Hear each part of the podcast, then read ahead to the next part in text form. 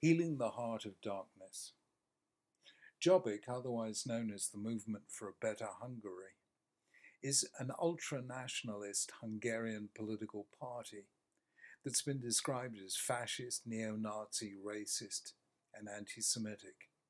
It's accused Jews of being part of a cabal of Western economic interests, attempting to control the world, in other words, the libel known as the Protocols of the Elders of Zion, a fiction created by members of the Tsarist secret police in Paris in the late 1890s and revealed as a forgery by the London Times in 1921.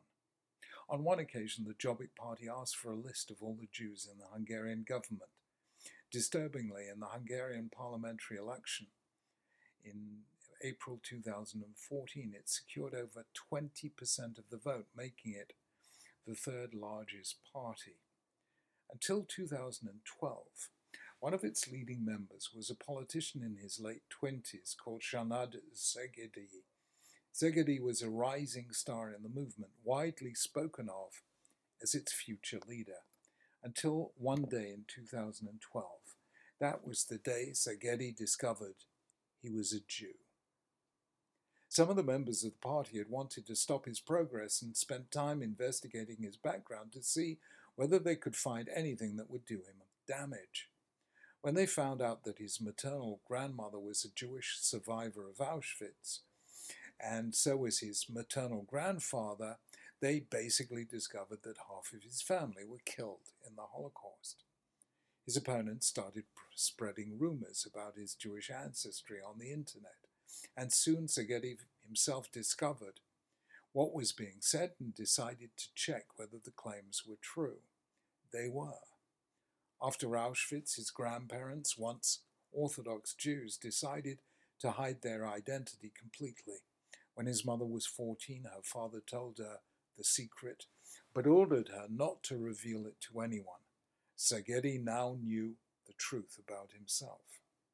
He decided to resign from the party and find out more about Judaism. He went to a local Chabad rabbi, Shlomo Köves, who thought at first that he was joking.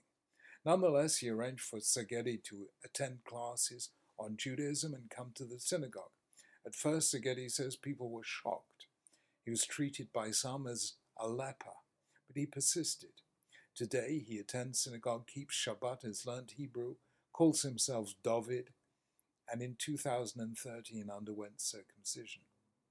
When he first admitted the truth about his Jewish ancestry, one of his friends in the Jobbik party said the best thing would be if we shoot you, so you can be buried as a pure Hungarian.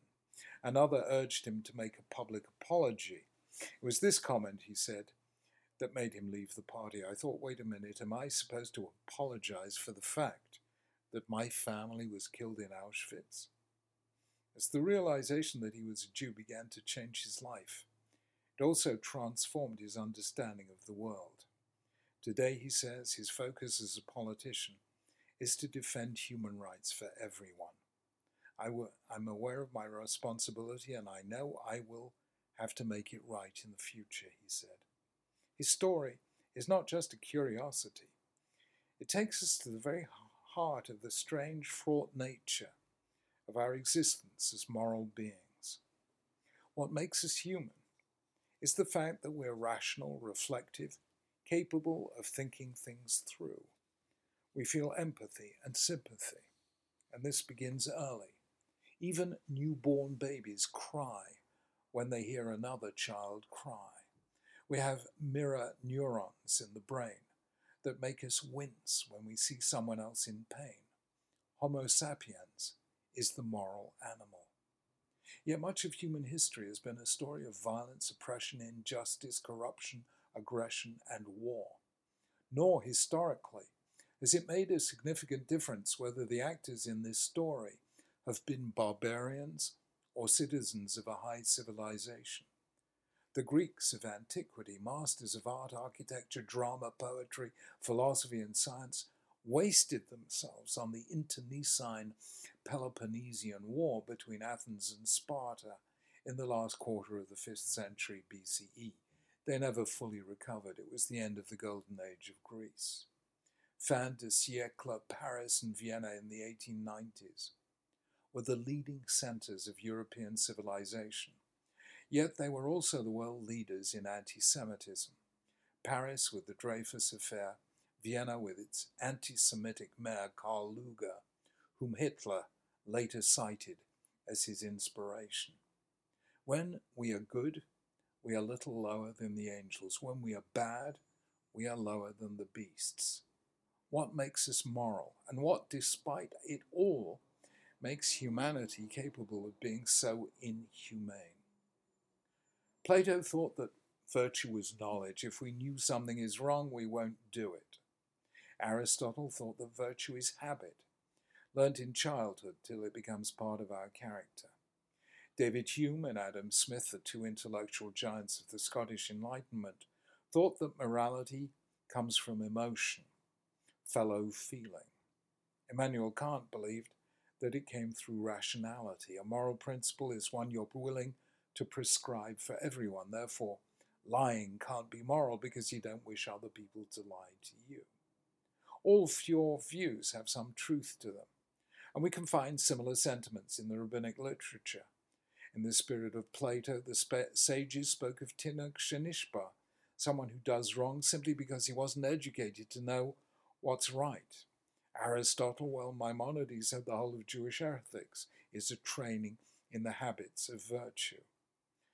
As for um, Hume and Smith and moral emotion, the rabbi said that the angels of kindness and charity argued for the creation of man because we naturally feel for others, just as they said. And Kant's principle, rationality, is similar to what the sages called svara, reason. But these insights only serve to deepen the question if knowledge, emotion, and reason lead us to be moral, why is it that we sometimes hate and harm and kill? A full answer would take longer than a lifetime, but the short answer is simple.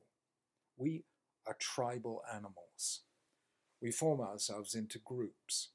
Morality is both cause and consequence of this fact. Toward people with whom we are or feel ourselves to be related, people from our group, we're capable of altruism. But toward strangers, we feel fear. And that fear is capable of turning us into monsters. Morality, in Jonathan Haidt's phrase, binds and blinds. It binds us to others in a bond of reciprocal altruism but it also blinds us to the humanity of those who stand outside that bond. It unites and divides. It divides because it unites. Morality turns the I of self interest into the we of the common good, but the very act of creating a we and us simultaneously creates a them, the people not like us. And even the most universalistic of religions founded on principles of love and compassion, have often seen those outside the faith as Satan, the infidel, the antichrist, the child of darkness, the unredeemed. And they've committed unspeakable acts of brutality in the name of God. So neither Platonic knowledge, nor Aristotle's habits, nor Adam Smith's moral sense, nor Kantian reason has cured the heart of darkness in the human condition which is why two sentences blaze through today's parashah like the sun emerging from behind the clouds. Listen, you must not mistreat or oppress the stranger in any way. Remember, you yourselves were once strangers in the land of Egypt. And again, you must not oppress strangers. You know what it feels like to be a stranger. Atem yudatem nefesh because you were once strangers in the land of Egypt. The great crimes of humanity have been committed against the stranger, the outsider, the one not like us. And recognizing the humanity of the stranger has been the historic weak point in even the greatest cultures. The Greeks saw non Greeks as barbarians. Germans called Jews vermin, lice, a cancer in the body of the nation. In Rwanda, Hutus called Tutsis Inyenzi, cockroaches. Dehumanize the other, and all the moral forces in the world won't save us from evil. Knowledge is silenced, emotion anesthetized, and reason perverted. The Nazis convince themselves and others that in exterminating the Jews they were performing a moral service for the Aryan race. Suicide bombers are convinced that they're acting for the greater glory of God. There is such a thing as altruistic evil. And that's what makes these two commands so significant. The Torah emphasizes time and again, the rabbi said the command to love the stranger appears 36 times in the Torah. Jewish law is here confronting directly the fact that care for the stranger is not something for which we can rely on our normal moral resources. Usually we can, but under situations of high stress when we feel our group threatened, we cannot. The very inclinations that bring out the best in us, our genetic inclination to make sacrifices for the sake of kith and kin, can also bring out the worst in us when we fear and hate the stranger. We're tribal animals, and we are easily threatened by the members of another tribe. Note that these commands were given shortly after the Exodus. Implicit in them is a very radical idea indeed. Care for the stranger is why the Israelites had to experience exile and slavery before they could enter the promised land and build their own society and state. You will not succeed in caring for the stranger, implies God, until you yourself know in your very bones and sinews what it feels like to be a stranger. Empathy, sympathy, knowledge, and rationality are usually enough to let us live at peace with others, but not in hard times. Serbs, Croats, and Muslims lived peacefully together in Bosnia for years. So did Hutus and Tutsis in Rwanda. But the problem arises at times of change and disruption when people are anxious and afraid, and that's why exceptional defenses are necessary, which is why the Torah speaks of memory and history, things that go to our, the very heart of our identity. We have to remember that we were once on the other side of the equation. We were once strangers. Remembering the Jewish past forces us to undergo role reversal. In the midst of freedom, we have to remind ourselves of what it feels like to be a slave in the midst of our group, we have to remember what it feels like to be on the other side. What happened to Csanád, now David Szegedi, was exactly that role reversal. He was a hater who discovered that he belonged among the hated. He was an anti Semite who discovered he was a Jew. That for him was a life changing discovery. The Torah tells us that the experience of our ancestors in Egypt was meant to be life changing as well. Having lived and suffered as strangers, we became the people commanded to care for strangers. The best way of curing anti Semitism is to get people to experience what it feels like to be a Jew. The best way of curing hostility to strangers is to remember that we too, from someone else's perspective, are strangers. Memory and role reversal are the most powerful resources we have to cure the darkness that can sometimes occlude the human soul.